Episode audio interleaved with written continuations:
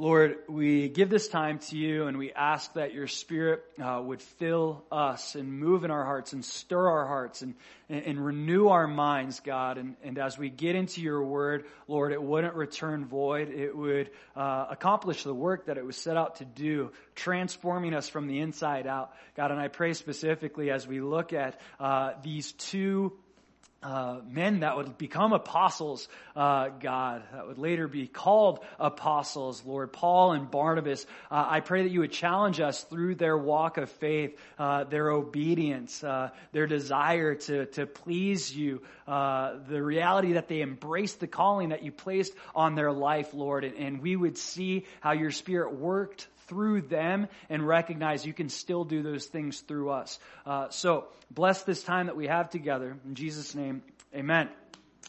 If you've been with us, we've been going through the book of Acts. Uh, last week specifically, we were in Acts chapter 12. We closed out the chapter, but one thing we saw in Acts chapter 12, uh, perhaps the primary point of Acts chapter 12, is looking at the prayer life of the early church as a whole. If you recall, Herod um, Agrippa, he had James, the brother of John, killed. Then after that, he imprisoned Peter and was going to have him killed after the Passover.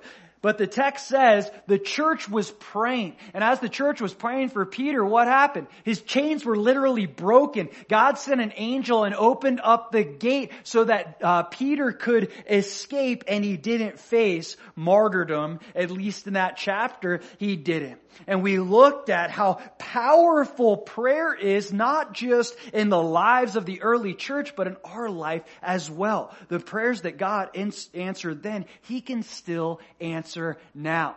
We finished off Acts chapter 12 with Paul and Barnabas and the ministry that they had fulfilled uh, in Jerusalem specifically. We'll get into that a little bit more in one second, but before we do, little um, kind of preview, preview summary of Acts chapter 13, we're going to see a significant event take place.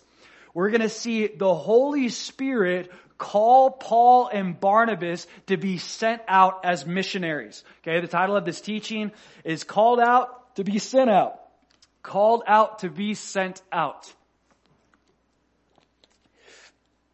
Sometimes we gotta be called out by the Holy Spirit or by God or a messenger from God so that we'll actually take the steps and walk in the calling that He's placed on our lives. We're going to see the Holy Spirit do just that. He's going to call Paul and Barnabas to the work of the ministry.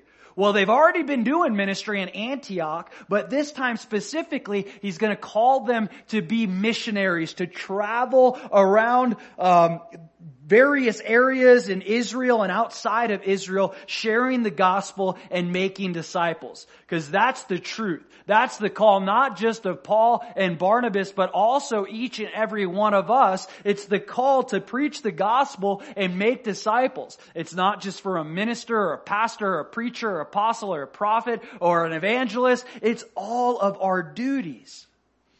Jesus told us in the Great Commission one of his last requests before he ascended, he said to preach the gospel and make disciples. He charges every single believer to do just that.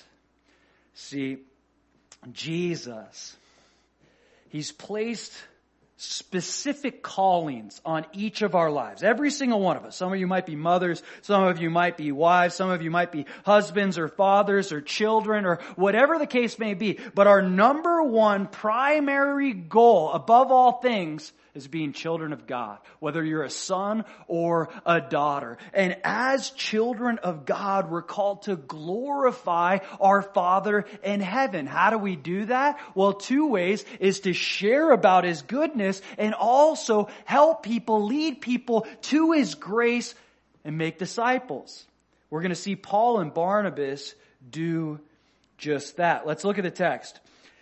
Acts chapter 12, I want to finish off verse 25 again, just recap it because it really uh, is our intro into Acts chapter 13. And Barnabas and Saul returned from Jerusalem when they had fulfilled their ministry And they also took with them John, whose surname was Mark. Now in the church that was at Antioch, there were certain prophets and teachers. Barnabas, Simeon, who was called Niger, Lucius of Cyrene, uh, Manaen, who had been brought up with Herod the Tetrarch, and Saul. As they ministered to the Lord and fasted, the Holy Spirit said, Now separate to me Barnabas and Saul for the work to which I have called them. Then having fasted and prayed and laid hands on them, they sent them away. Let's break this down real quickly. I want to bring to your attention the fact that before Barnabas and Paul prayed about what's next, they fulfilled their ministry. They did what God had asked them to do previously before they looked ahead to the future. What do I mean? It's Acts chapter 12 verse 25. It says that they fulfilled their ministry in Jerusalem. What was that ministry? Well, it's back in Acts chapter 11 verse 30. If you want to write it down, you can. But we see that the church in Jerusalem had needs, specifically financial needs. And Paul and Barnabas, they collected resources from Antioch. Antioch, people gave willingly, and then they brought those resources back to Jerusalem. That's the ministry that's being referred to here in verse 25. And they completed it. They didn't start seeking the Holy Spirit for what's next until what the Holy Spirit already told them to do was completed. And sometimes, we mentioned this last week, we can get ahead of ourselves and we always want to know, what's next, what's next, what's next, what's next when we're constantly asking what's next, when the Lord's already called us to understand what's now, then it's evidence of discontentment. I'm not happy with what God's called me to now, so I'm constantly looking for what's ahead, what's in the future. He says, I got something for you right now, and until you finish this thing right now, you have no business seeking me for what's in the future. See, the Lord he has specific things, specific roles, specific callings that He wants us to accomplish in the present. And as we're doing everything we can, putting our whole heart, soul, mind, and strength into accomplishing His will in the present, now there's the freedom. Oh, I can look to the future. Paul and Barnabas, they completed their ministry before they started seeking the Lord for the future. If you would with me back to Acts chapter 13 verse 1.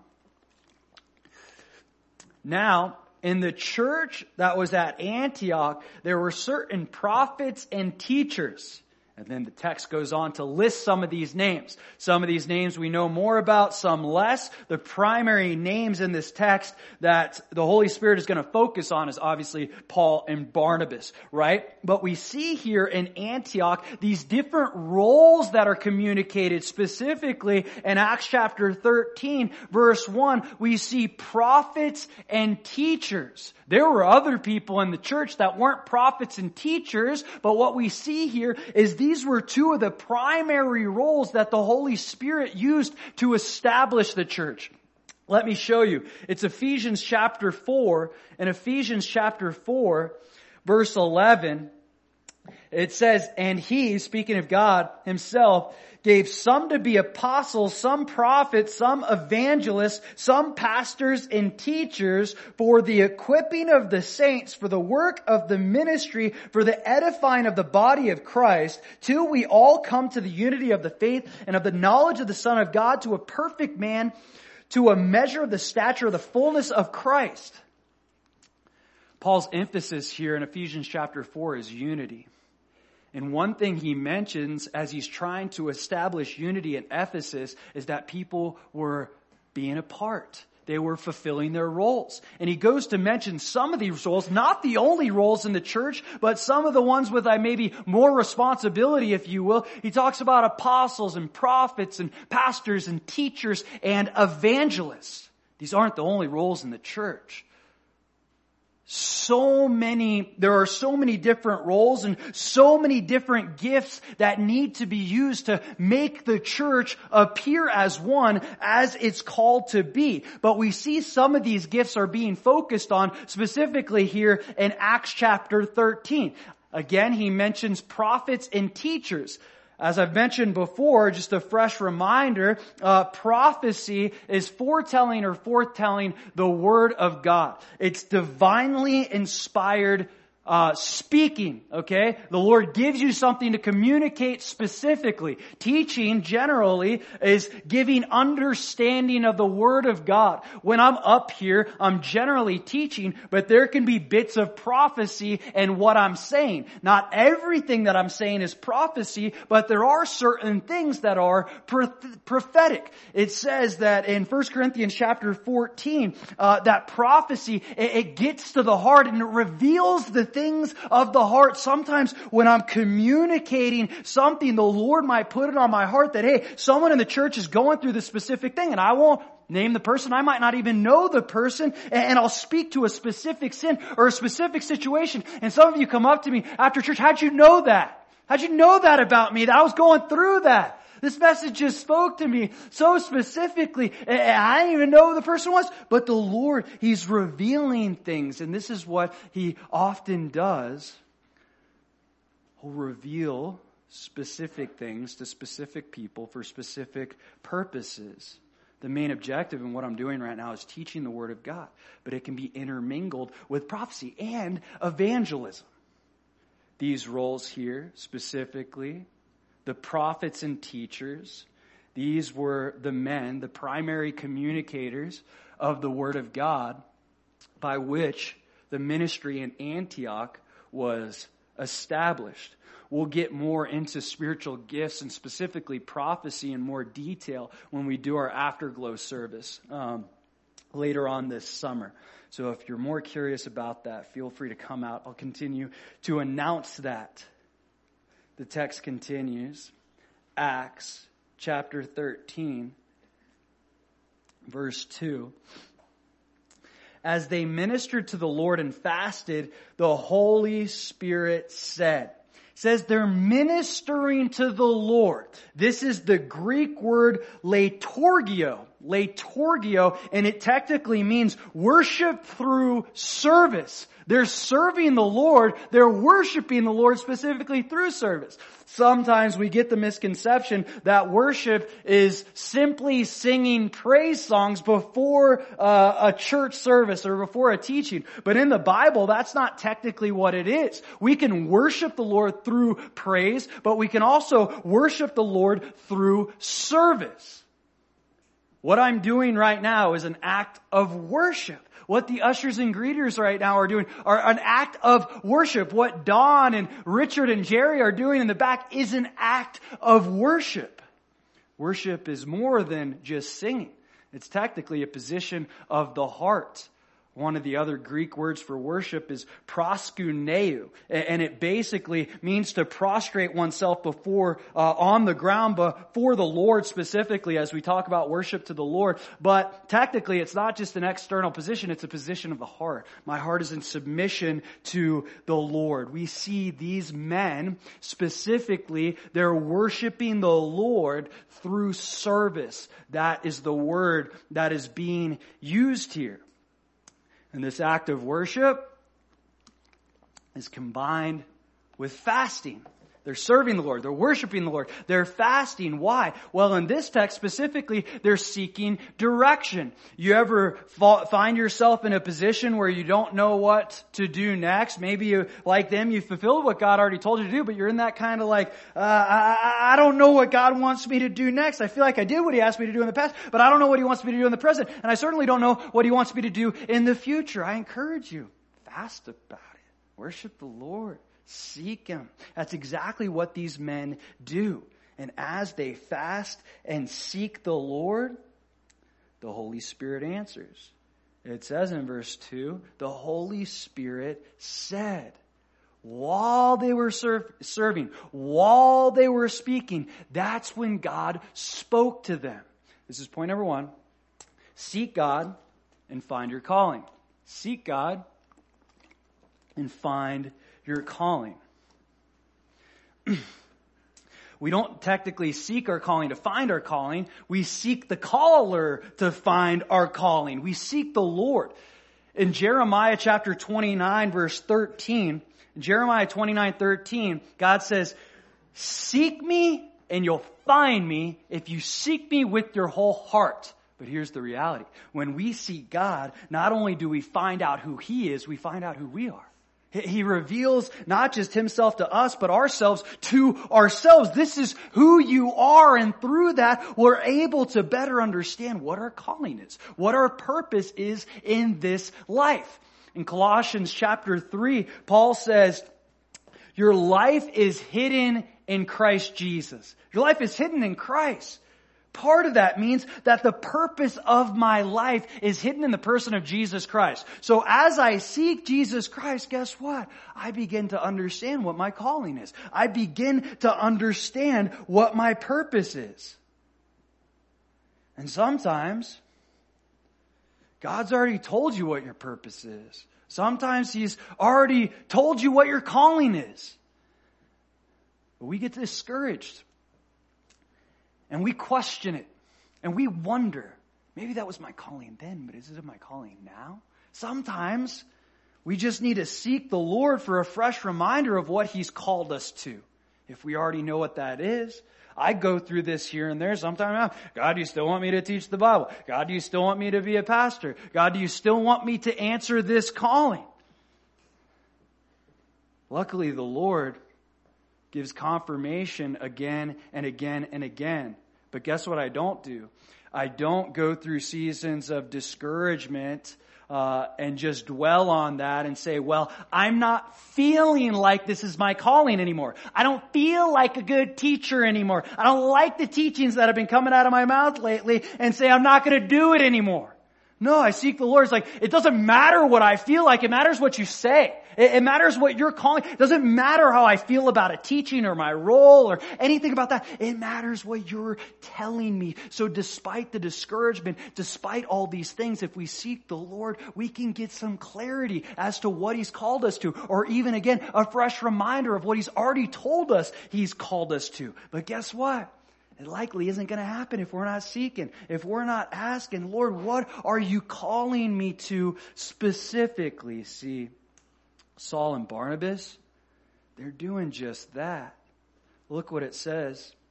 The Holy Spirit said to them in verse 2, Now separate to me Barnabas and Saul for the work to which I have called them. Point number two. God calls us to be willing to separate. God calls us to be willing to separate. Now, I'm not saying don't take this out of context and, and leave your wife or your husband. Okay. That's not the context in which I'm saying. You have to understand that Paul and Barnabas, they were building their life in Antioch. They were there for over a year at this point. You don't think that they loved their community? You don't think that they had uh, good friends? They poured blood, sweat, and, te- and tears into establishing this church in Antioch. And all of a sudden the Holy Spirit says, you're gonna go. You're gonna leave. You're not gonna be a part of this anymore. You're gonna do this in other places. You don't think that was hard for them? But they were willing to do it. Why? Because they were surrendered to the Lord. You're gonna leave all your comforts. You're gonna leave your relationships. Yeah, you might come back at some point. We see they will, but you're gonna leave all this stuff behind. You gotta be willing to separate from the things that I bless you with if you truly want to find your calling. This can be hard. But this is evidence of something that Jesus said in Luke chapter 14. I'll read it for you. The text is about the cost of discipleship. And Jesus, he closes it out like this. In Luke chapter 14 verse 33, so likewise, whoever of you does not forsake all that he has cannot be my disciple. If we're not willing to forsake all, he says, you're not worthy to be my disciple. What is he saying? You gotta put me first in everything. And, and, anything that I bless you with, possessions, people, community, regardless of what it is, you gotta hold it with an open palm. Why? Because it's his before it's ours. And he could say, hey, I want you to step away from this for a while because I want you to focus on this thing. But as long as I'm grasping the things that God's given me with a closed fist, guess what I miss out on? His calling. I'm so caught up with this that I'm not seeing what he's trying to do over here. There has to be that willingness to surrender. I definitely don't think this was an easy decision for Paul and Barnabas emotionally, but spiritually, they knew it was what they had to do. They were surrendering all of their hard work for a new work. All the work they put into Antioch, you're just gonna leave it behind. Antioch's gonna be fine. There are other prophets and teachers there. But that's a lot to ask. But guess what? The Lord isn't afraid to ask it. And He asks just that of them. And they follow through. Now separate to me Barnabas and Saul for the work to which I have called them as they're seeking the Lord, as they're serving the Lord, as they're worshiping the Lord, as they're praying to the Lord, they get clarity as to what God has called them to in this next season.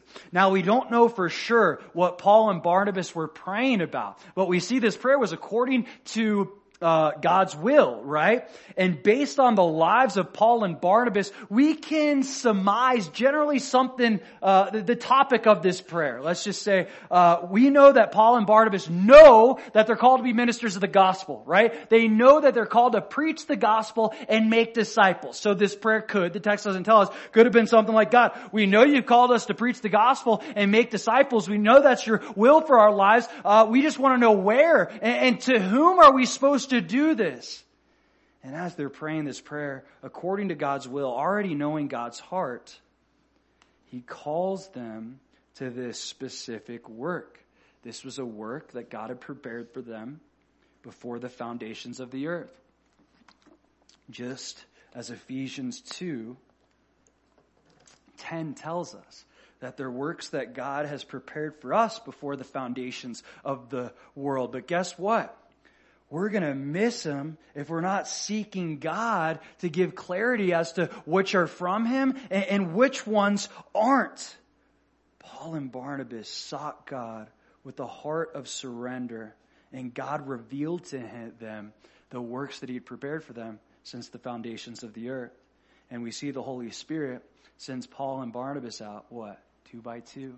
There are a lot of parallels um, in this passage uh, and in Matthew chapter 10 when Jesus sent out the disciples and he sent them out two by two. Okay. See, the Holy Spirit and Jesus are on the same page. Why? Because they're separate persons, but it's the same God. They're completely unified. They never disagree. Okay. There's no disagreements with the Father, the Son, and the Holy Spirit.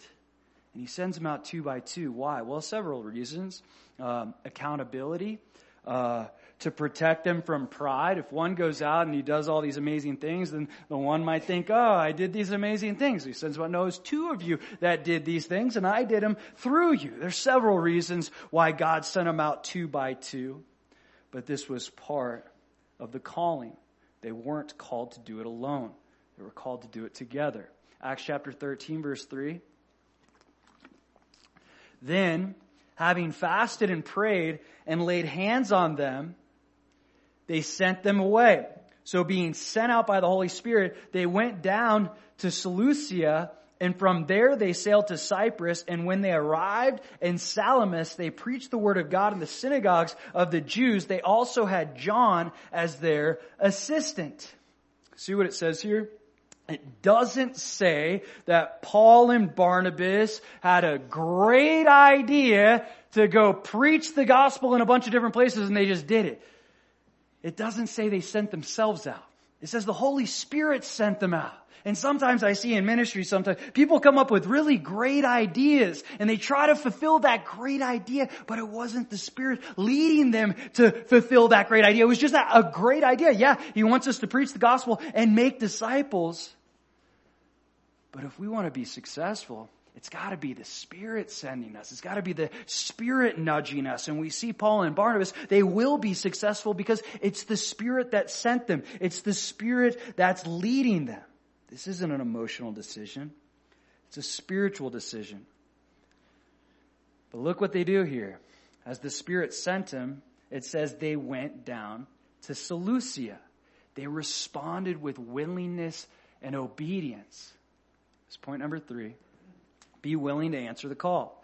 Be willing to answer the call. What if they said, mm, Holy Spirit, I don't like those locations. I'd rather just chill here in Antioch. Yeah, I prayed, God, your will be done, but I didn't really mean it. You know, I, I, I wanted to know, but I just wanted to know so that I could think about whether I wanted to do it or not. No.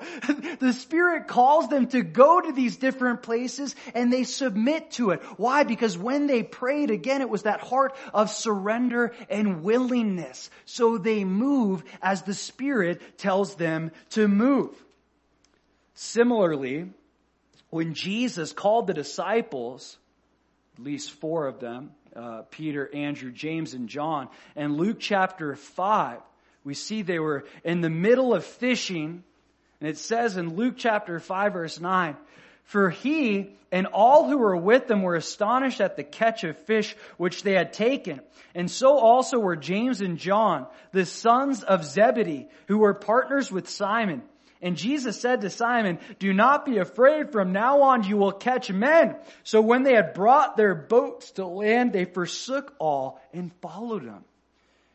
If Jesus came to your work and said, you're going to stop doing this and now you're going to start fishing for men, right? All my livelihood. No, it's behind me. Yeah, surrender all of that. That's what he said. They forsook all and followed him. They had to be willing to do that. This is what God's called me to do. Quit fishing for fish and start fishing for men. And the disciples were obedient because they were willing to answer the call. God doesn't force us to answer the call. He calls us and He gives us the opportunity as to how we respond. So, um, you ever get a phone call from a number you don't recognize?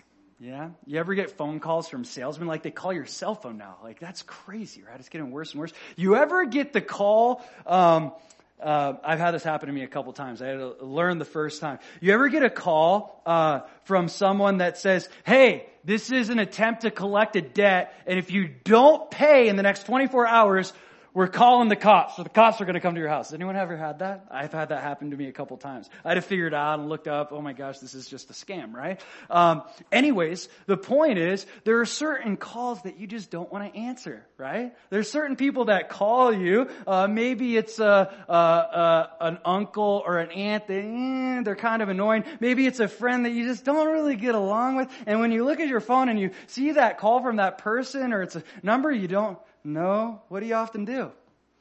Either decline it or just wait for them to leave you a message. But on the other side, there are certain people that call you, hopefully, uh, that regardless of what's going on, okay, uh, you generally always pick up the phone when they call you, right? Maybe it's your wife, maybe it's your husband. Hey, unless I'm like in doing something super important right now, I'm gonna pick up the phone. If Elizabeth calls me, I pick up the phone. I never hit the decline, okay? Um, there's certain situations I'm in a meeting or whatever. I'll text her, hey, I'll call you right back. There's certain people I always pick up the phone. Why? Because they're important to me. Maybe it's parents for you, could be friends, could be a spouse, could be a child? What's my point? Depending on who's calling us determines whether we're willing or unwilling to pick up the phone. Now I'm talking about spouses and family members and friends. What happens when Yahweh's calling you? When that phone's ringing, I'm not saying this actually happens spiritually. That phone's ringing, it's going Yahweh, Yahweh, Yahweh. And we look at the phone, what do we do? We hesitate? Are we willing to pick it up? What's he gonna say? What's he gonna tell me to do? It shouldn't even be a question as to whether or not we pick up the phone call. But sadly enough, sometimes we treat Yahweh like one of those salesmen. Sometimes we treat Yahweh like that phone number we don't recognize. Why? Because we don't know what he's gonna say. And we don't know if we're actually willing to do what he's going to ask us to do on the other line. It's God calling us. Who are we to not pick up the phone? It's our creator. It's our father. There shouldn't even be the option that I'm not picking up. We gotta be willing to answer the call. Because who's calling?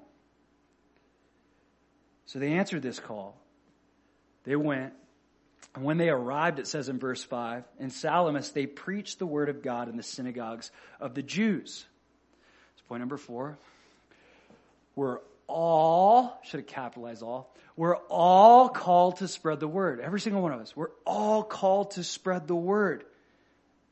They knew what they were called to do, preach the word and make disciples. It was where, okay? Now it's in Salamis right now and they'll travel to different places in Cyprus and uh, other areas as well. But they had no doubt. They knew what God had asked them to do because he had asked them to do it way long ago. It was one of the Lord's uh, last requests before he ascended. He said in the Great Commission to preach the gospel and make disciples. That charge wasn't just for the disciples. That's for all of his followers, past, present, and future.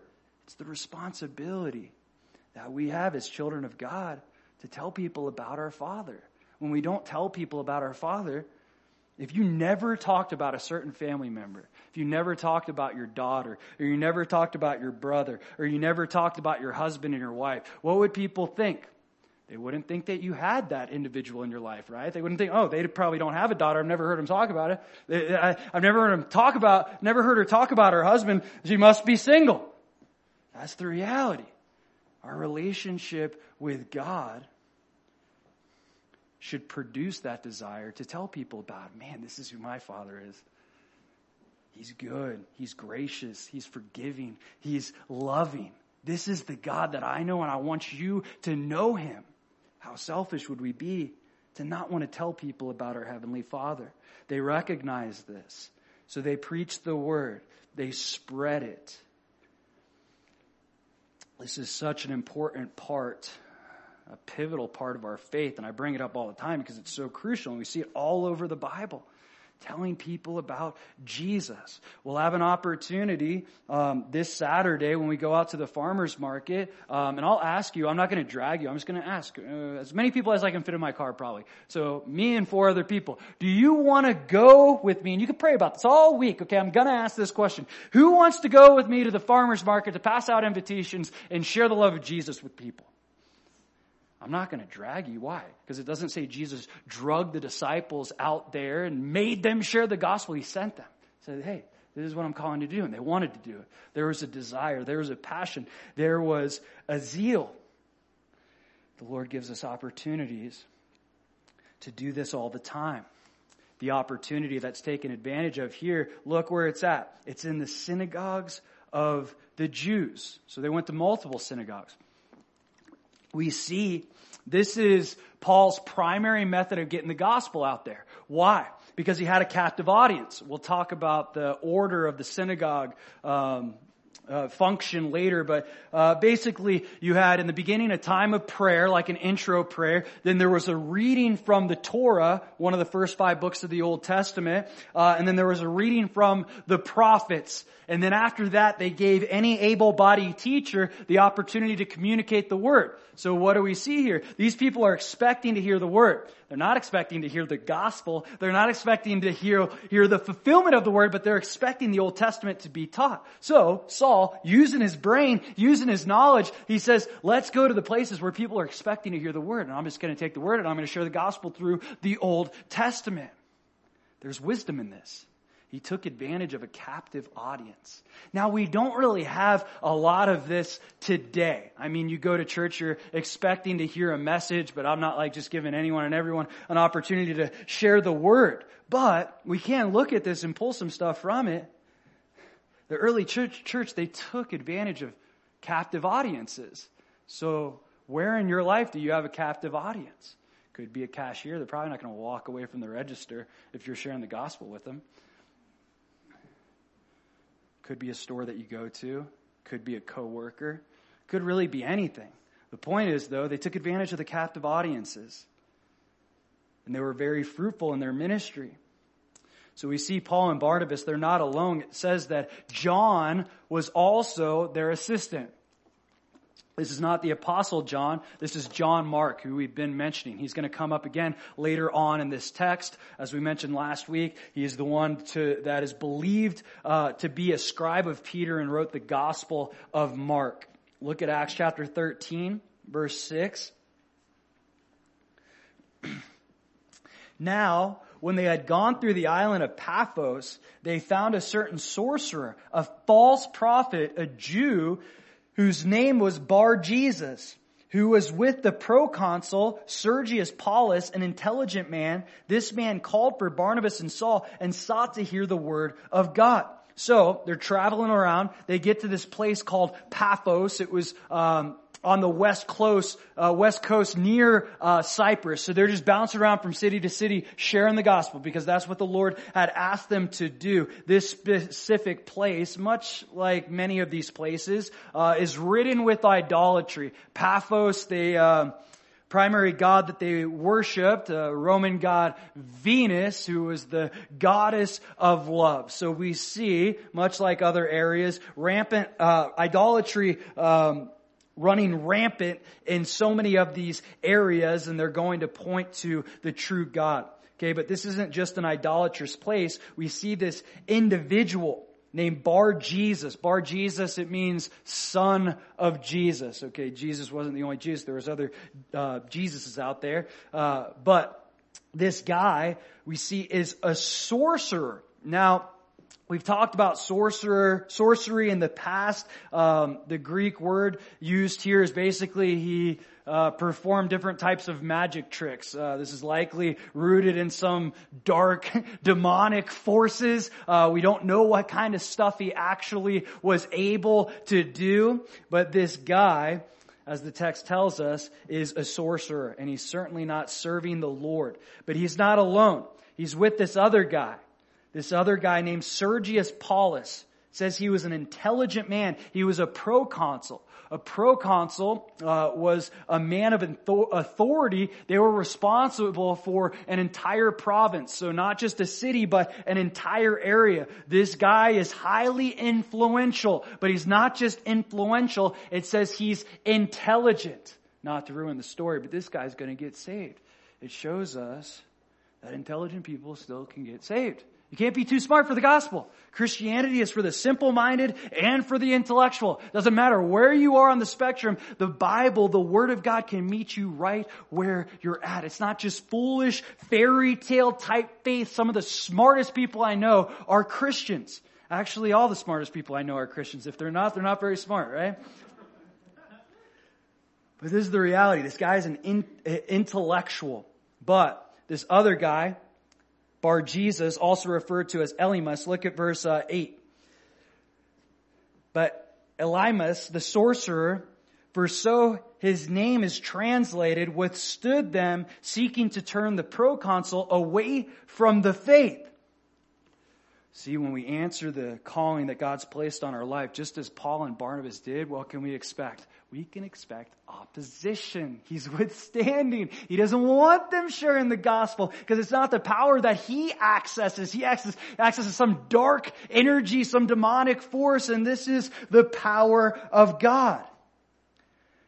But we can rest assured when we purpose to do what God's calling us to do and answer the calling that He's placed on our life, there will be opposition. It, it, it, will be difficult. There will be obstacles. But it's also encouraging because that's also, uh, uh, uh, the, the, obstacles in and of themselves are an encouragement often that we're walking down the right path. Okay, if there's things coming in my path and the Bible says Jesus promised, you will have tribulations. Those who desire to live a godly life in Christ Jesus will suffer persecution. If I'm seeing those things in my life, huh, maybe I'm doing the right thing. That's exactly what's happening with Paul and Barnabas. They answer the call and this man withstands them. Now, this is a dangerous spot to be, not for Paul and Barnabas, but for this sorcerer. He's literally standing between God and man.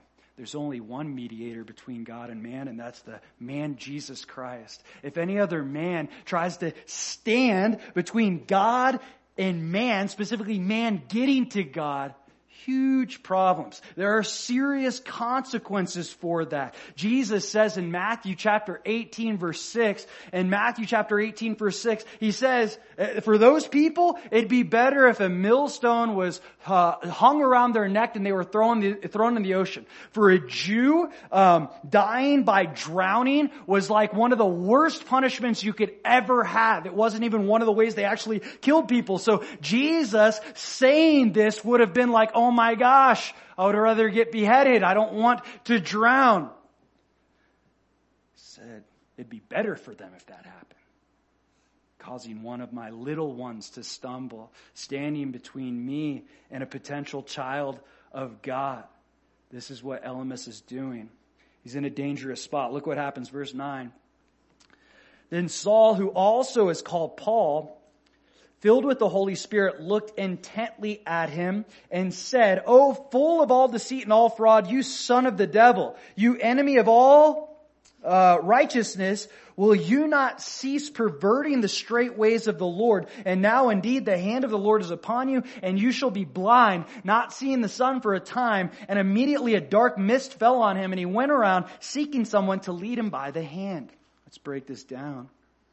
Saul says, who is also called Paul. We mentioned this back in Acts chapter 9. Some say that God changed Saul's name to Paul. That's not what the text indicates. And in fact, culturally, um, especially during that era, because Rome was the authority and Saul is a Roman citizen, people were often given dual names. It'd be kind of like you have, you guys have middle names. People have middle. Most people still have middle names, right? Um, so my middle name is is Austin, Tanner Austin. Okay, uh, so uh, Paul he has two names. One is his Hebrew name Saul, which means uh, inquired of or prayed for. Goes back to King Saul. He was asked for by the people, and he wasn't the king that the people, or he wasn't the king uh, that God wanted. He was the king that the people wanted. Uh, but this name Saul is his Hebrew name. Paul would have been his Roman name. And we see from this point forward, uh, Saul is referred to as Paul. Why? Well, he's going to be speaking to a Roman proconsul, and we also discussed in the past that Saul of Tarsus, Paul, was called to the Gentiles. Peter, his primary people group was the Jews. Paul, his primary people group was the Gentiles. So he's using his Roman name being all things to all men so that by all means some might get saved. Saul, who's also called Paul, says filled with the Holy Spirit, looked intently at him and said, Oh, full of all deceit and all fraud, you son of the devil. He literally said, your father is the devil. Okay, I don't recommend you doing this when you share the gospel with someone. If the Lord puts it on your heart, okay, but uh, this is probably going to stop the conversation right there. Okay, you son of the devil. It's true, uh, but you know sometimes uh, we got to be a little careful in how we communicate. What's interesting about this is Jesus said something very similar to the Pharisees in John chapter eight. In John chapter eight, Jesus says in verse forty-four. You are of your father, the devil, and the desires of your father you want to do. He was a murderer from the beginning and does not stand in the truth because there is no truth in him. When he speaks a lie, he speaks from his own resources, for he is a liar and the father of it. But because I tell you the truth, you do not believe me. Jesus called the Pharisees sons of devil. John, later on, in 1 John chapter 3, he'll tell us you're either a son of the devil or you're a son of God. He says in 1 John chapter 3,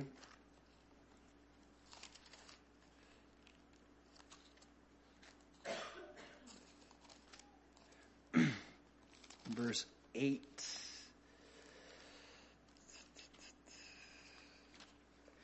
He says, he who sins is of the devil. For the devil has sinned from the beginning. For the purpose, for this purpose the Son of God was manifested, that he might destroy the works of the devil. Look at verse 10. And this, the children of God and the children of the devil are manifest. Whoever does not practice righteousness is not of God, nor is he who does not love his brother.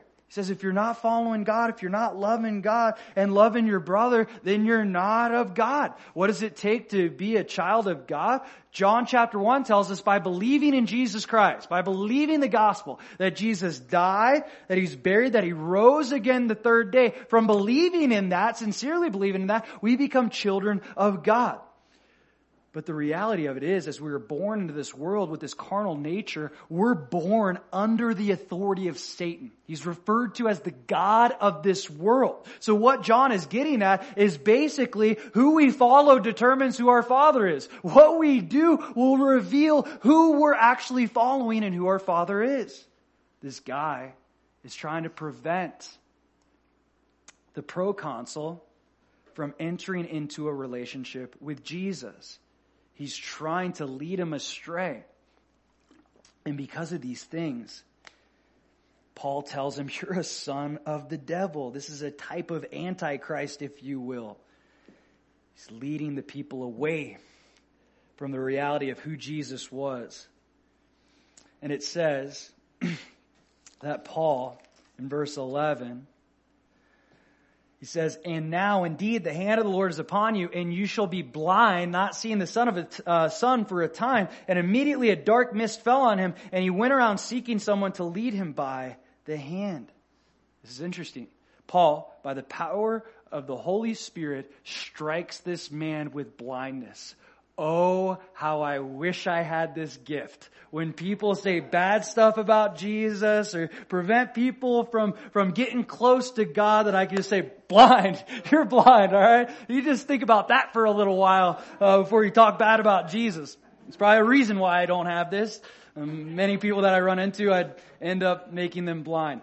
Um, but Paul, he had this gift for this moment and it actually worked. But what's interesting about this is that Paul uh, wasn't making something happen to a man that he didn't walk through himself. You remember in Acts chapter 9, when Jesus appeared to him on the road to Damascus, what happened? He was blinded for three days. He, he was blind. He couldn't see.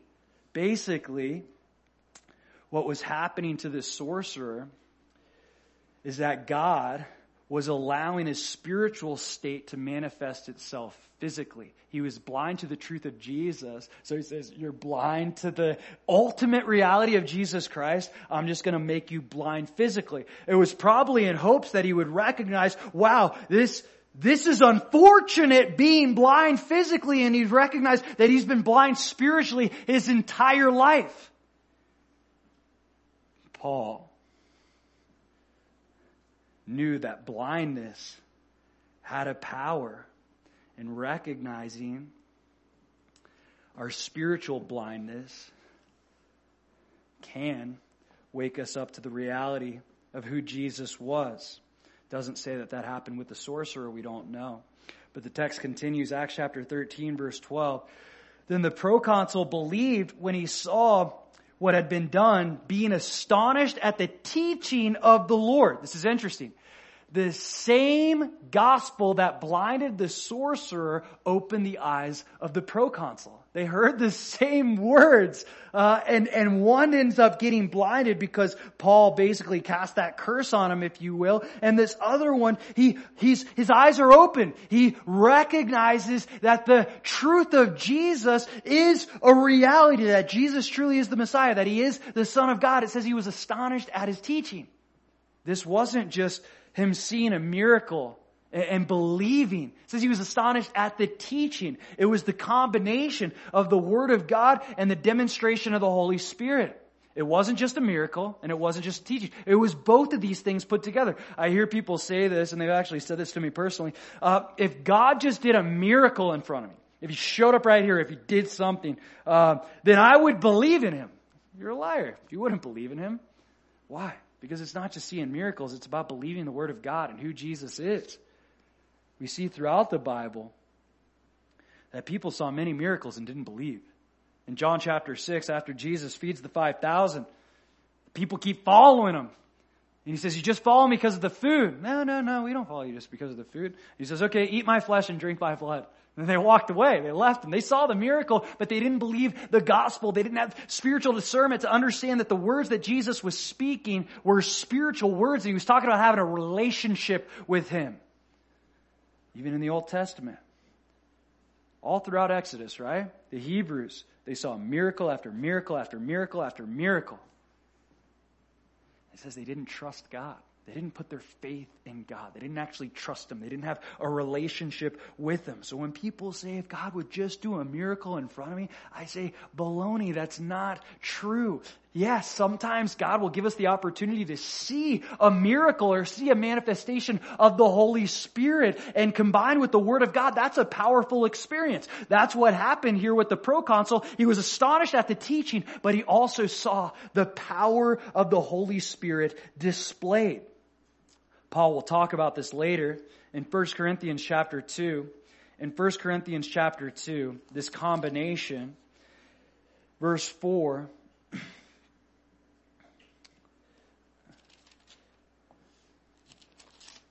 he says, and my speech and my preaching were not with persuasive words of human wisdom, but in demonstration of the Spirit and of power, that your faith should not be in the wisdom of men, but in the power of God. It's not just the words that we say, but the power in which we say them. Uh, now, Paul, he did many miracles, but this text isn't implying that you better do a miracle to solidify the Word of God. The Word of God in itself is a miracle. But we also see that there should be some sort of demonstration of the Holy Spirit. It doesn't have to be a miracle. The primary operation of the Holy Spirit is to transform us into the image of Jesus Christ. Our testimony, our lives that have been changed is a demonstration of the power of the Holy Spirit. And I found for myself personally, those are some of the most productive conversations I have with people. When I'm able to share the gospel connected with my testimony to say, hey, this is who I was and this is who I am. And I'm far from perfect, but I'm better than I used to be. I'm demonstrating that the power of the Spirit is legitimate. It's been the gospel and the power of the Spirit that has changed my life forever. When people see that, they have enough evidence to believe. The proconsul, he saw this. He saw, he heard the word of God. He saw the power of the Spirit demonstrated. Acts chapter 13, verse 13. Now, when Paul and his party set sail from Paphos, they came to Perga and Pamphylia, and John, departing from them, returned to Jerusalem. from this point forward, we see Paul's name is mentioned first. I keep saying Paul and Barnabas because that's what I'm used to. Uh, but it's been Barnabas and Saul, Barnabas and Paul, Barnabas and Saul. Uh, now Paul's mentioned first. It says Paul and his party, and Barnabas is still there. Something changed here through this conversation and the ministry that happened during these, this first missionary journey, uh, Paul basically became the established leader. Okay, now he's the established leader. We'll see his name first uh, mentioned first from here on out. But we also see another character here, John Mark, says he departed and returned to Jerusalem. Now, we don't know why John Mark bailed out on Paul and Barnabas um, and departed to Jerusalem. We know it wasn't a good thing. Why? Because uh, Paul gets upset about it and talks about it later in Acts chapter 15. He didn't agree with John Mark leaving them in the midst of this journey, and that's how that split with Paul and Barnabas happens. So we don't know for sure why. Okay, Paul doesn't think it was an honorary decision. We can only speculate and this is an assumption, and I'll say is only an assumption. I believe a lot of it was rooted in fear. We see the early church being persecuted left and right. We see almost every time Paul preaches, there's persecution. John Mark, maybe he didn't continue on in his calling because of fear. Now, whether that's true or not for John Mark, I know it is for many people. A lot of times people are just afraid to answer their calling. They're, they're afraid of failure. They're uh, afraid of not measuring up. They're afraid of, you name it, uh, uh, a, a, fear of man. I'm, a, I'm scared of what people might think about me. But fear is from the enemy. It's not from the Lord. And He uses it. The enemy uses fear to rob us from the calling that God's placed on our life. Now, whether or not John Mark left because of fear, I don't know for sure. But I can tell you, I know many people that have walked away from their calling because they were afraid. Acts chapter 13, verse 14. But when they departed from Perga, they came to Antioch in Pisidia and went into the synagogue on the Sabbath day and sat down. And after the reading of the law and the prophets, the rulers of the synagogues uh, sent to them saying, Men and brethren, if you have any word of exhortation for the people, say on. So again, traveling uh, to some new locations. They departed Perga. They came to Antioch and Pisidia. Okay, this isn't the same Antioch that they planted that church and were there teaching for over a year. This is a different Antioch. There were several locations referred to as Antioch. That's why the text makes it clear. This is Antioch in Pisidia. This is about 130 plus miles inland. This is uh, rather. It's not uh, even that close to the Antioch uh, that was in uh, that was mentioned in Acts chapter 11 in the beginning of Acts chapter 13. If you recall, uh, remember this Antioch name. It was a family name. It came from Antiochus, the previous rulers of Greece. Uh, before Rome took over, they would name locations after themselves. Okay, like Alexandria, whatever the place is. You know, people like to name stuff after themselves. So that's what it is here. Uh, it's a different Antioch. It's not the same place. They're still on their missionary journey. They'll come uh, back to Antioch in the next chapter. So again, they go into the synagogues. Remember that method that they had. And as they're in the synagogue and the synagogue's uh, walking through its daily operation, uh, a man comes up and he says, if you have any word of exhortation for the people, say on. He gives Paul and Barnabas and those with them an opportunity to preach the word. And look what happens in verse 16. Then Paul stood up and motioning with his hand said, Men of Israel and those who fear God, listen. He seized the opportunity. He stood up and embraced his calling. This is the fifth and final point, short one. Embrace your calling. He, he didn't shy away. He didn't say, I'm not feeling it today. This Sabbath, you know, I'm a little tired. I'm a little irritable. I don't really want to do this right now. He didn't say any of that. He just stepped up and did it. Why? Because he knew he was called to do it. We all have a responsibility to embrace our calling, to make the most of it. See, God, He calls us to various roles. He entrusts us with various things, but we have a choice as to whether or not we make the most of it or whether or not we bury it in the ground. As we see in Matthew chapter 25, just read a couple of these verses real quick. Matthew chapter 25, the parable of the talents, verse 15. And to one he gave five talents, to another two, and to another one, to each according to his own ability. And immediately he went on a journey. Then you had received the five talents, went and traded with them, and made another five talents. And likewise he who had received two gained two more also. But he who had received one went and dug it in the ground and hid his Lord's money. After a long time, the Lord of those servants came and settled accounts with them. Gives different people different talents according to their ability. Gives one five, he invested, he gives five more. The other one, he gives two, he invested, he gets two more. And then the one who had one, he buries it in the ground. This is our responsibility. And that's the Lord's point. That's his charge. I've entrusted you with certain things, certain roles, certain responsibilities, certain callings. And you choose what you want to do with it. I call you, I gift you, but you can either invest this gift by advancing the kingdom, or you can bury it in the ground. But guess what? There's going to come a day where he comes back and we gotta say, Lord, uh, this is what I did with your talents, or this is what I didn't do. I know you gave me this thing and you called me to this thing, but I didn't want to do anything with it. Why? I was afraid. That was what it was with this guy. He was afraid to invest his talent. I get being afraid. In fact, Paul, he tells Timothy, and this is Paul's last letter in 2 Timothy chapter 1, uh, verses 16 to 17. Uh, he tells Timothy to stir up the gift that is in him. Why do you think he's got to tell Timothy to stir up the gift? We see evidence in Timothy's life between Acts and some of the epistles that Timothy was timid Okay?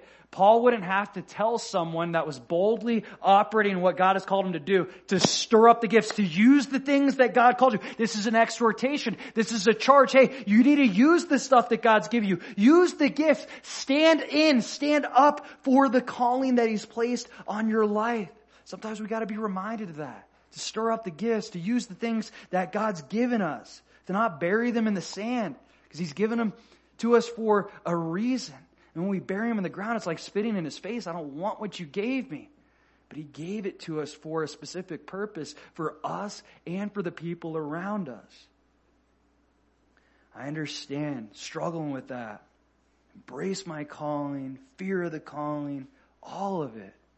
There's times where I'm afraid. There's times that I'm scared. There's not a time that I come up here to communicate that I'm not nervous.